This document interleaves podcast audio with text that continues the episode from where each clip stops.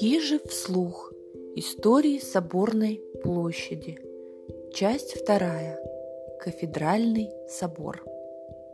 160 лет назад официальная газета губернии «Алонецкие губернские ведомости» в неофициальной своей части обрадовала петрозаводчан утешительной новостью о том, что на Соборной площади, где уже располагались здания двух деревянных церквей, Петропавловской и Святодуховской, которую позже переименовали Воскресенскую, по решению Святейшего Синода начинается строительство нового каменного кафедрального собора. В заметке приводилась сумма и время, отведенное на строительство. Цитата. «Окончить в продолжении семи лет на сооружение начислено по смете 55 585 рублей серебром. Алонецкие губернские ведомости номер 16 от 29 апреля 1859 года. Свыше 20 лет шла переписка о строительстве собора, и, наконец, было получено одобрение и выделены средства – Планировалось построить храм в византийском стиле с круглым куполом в середине и четырьмя башнями по углам. В основании 20 на 20 сажен, то есть примерно 40 на 40 метров – Кафедральный собор сразу задумывался как самое помпезное духовное строение губернии. Проект разработал архитектор Василий Тухтаров, и новый кафедральный собор являлся копией московского храма Христа Спасителя в уменьшенном виде. Через год, 27 апреля 1860 года, место для строительства нового собора осветили – с церковными торжествами были начаты земляные работы, в которых приняли участие жители города всех званий и возрастов. Помогать строить собор считалось делом богоугодным, и за свой труд петрозаводчане платы не ждали. Собор строился трудами верующих, на казенные деньги и пожертвования. На шестой год строительства внутри нового кафедрального собора появилась пещерная, то есть подземная церковь. Ее осветили 2 октября 1866 года, а 3 октября 1881 года закрыли.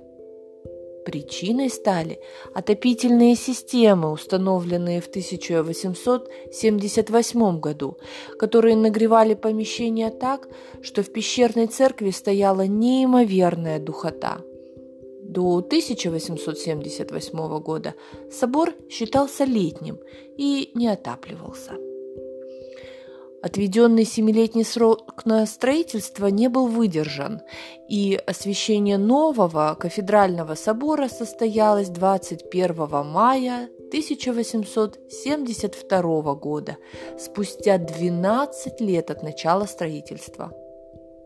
Свое имя Святодуховский писал краевед Валерий Верхоглядов, храм обрел в 1875 году но в местной прессе о переименовании отдельных статей не нашлось, словно все это как-то само собой произошло. Однако именно под таким именем собор вошел в историю города Петрозаводска. В следующем выпуске мы узнаем, почему в 1930 году Святодуховский собор был закрыт. Музей Кижи – март 2020 года. Автор текста и запись Татьяна Бердашева.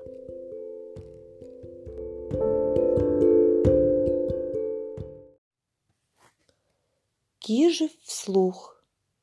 Истории Соборной площади. Часть третья. Судьба собора. 1917 год черта, разделившая отечественную историю на до и после. исторический рубеж завершения старого и возникновения нового. Все претерпело изменения, которые произошли не в один момент. 2 марта 1917 года царь Николай II отрекся от престола. По телеграфу от митрополита Владимира Петрозаводское духовенство получило телеграмму. Моление следует возносить за богохранимую державу российскую и благоверное временное правительство. Этот документ, как э, осколок зеркала, отображает политическую картину полно. Духовенство не очень-то горевало из-за отречения самодержца и поддерживало перемены в стране.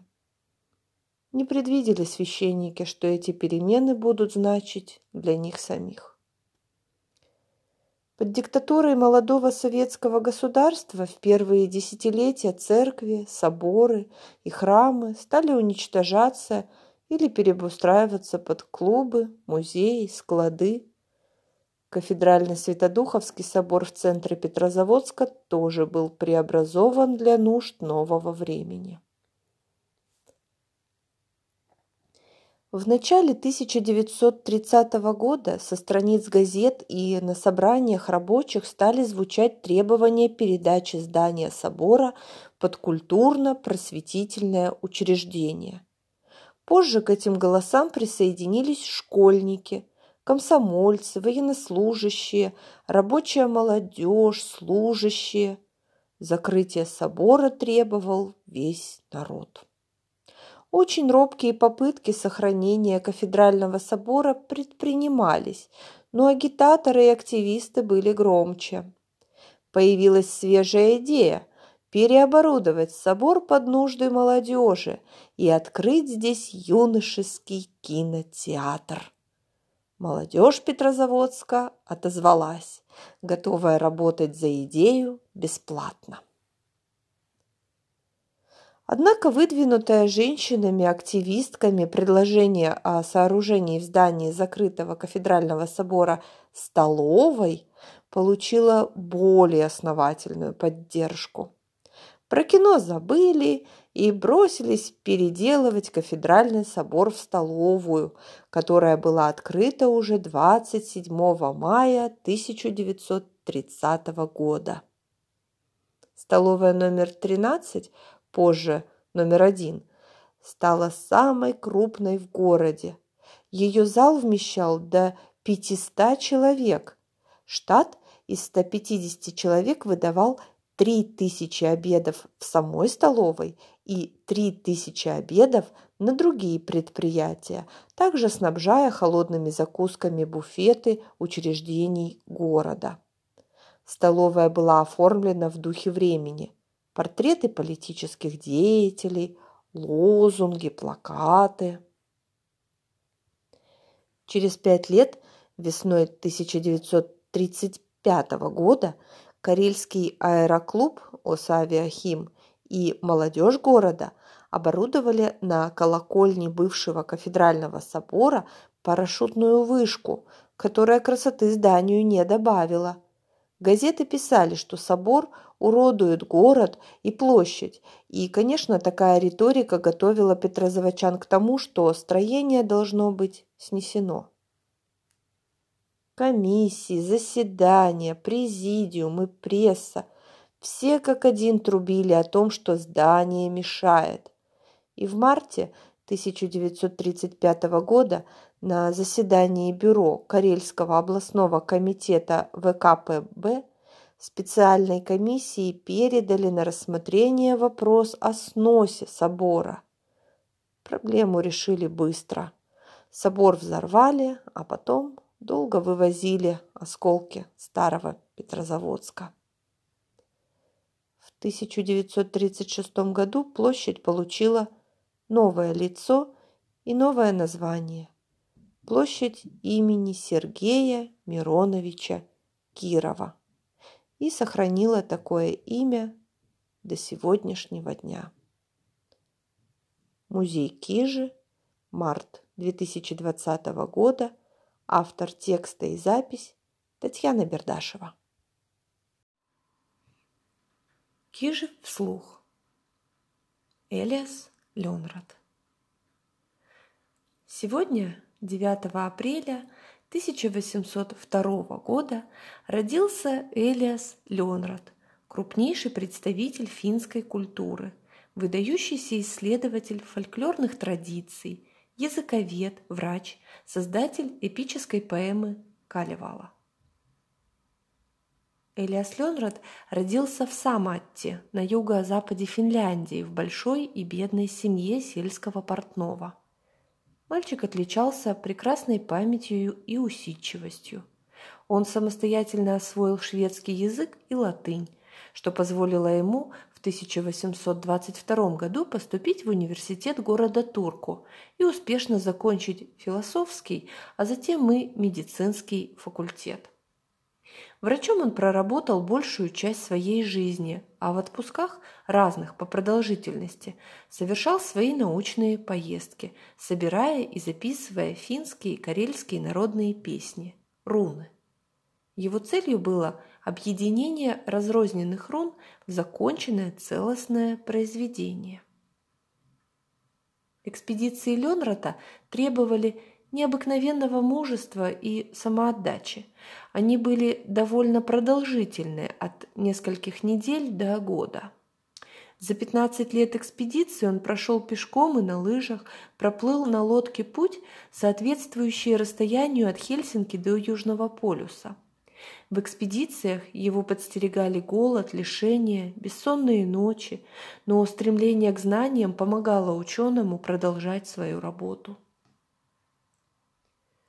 На материале собранных песен Ленрад создал первый вариант поэмы в 1833 году, названный им «Сборник рун о Вяйнамёнине». Впоследствии его стали называть «Перво Калевалой». Поэма была рекомендована к печати, но в очередной экспедиции ученый собрал такой богатый материал, что вынужден был задержать публикацию – от знаменитого карельского рунопевца Архиппы Пертунина исследователь записал множество рун. Первая редакция Калевалы вышла в свет в 1835 году. Она состояла из 32 рун. Дата, поставленная под предисловием 28 февраля, стала днем Калевалы или днем финской культуры. В 1847 году ученый приступил к написанию окончательной версии произведения, и через два года была издана книга, состоящая из 50 рун. Именно эта версия стала канонической, закрепив за Ленратом славу создателя эпической поэмы Калевала. Что значит Ленрат для нас всех? Признаться, это человек, который сделал все на совесть и вовремя. Промедлил бы он немного и уже не застал бы рунопевцев старшего поколения – Келя Вянина, Пертунина, Малинина. Но он не только собрал образцы фольклора, он и нашел в себе силы и талант на создание национального эпоса, коим Калевалу долгое время и называли – порой не упоминая автора совершенно. Вопрос о роли личного поэтического мастерства Ленрата в создании Калевалы многократно обсуждался и переоценивался исследователями. На сегодняшний день в науке утвердился взгляд на Калевалу как на эпическую поэму Элиаса Ленрата – Созданная им Калевала стала неотъемлемой частью не только карельской и финской культуры, но и частью мирового культурного наследия. Апрель 2020 года. Музей Кижи. Автор текста и запись Татьяна Бердашева.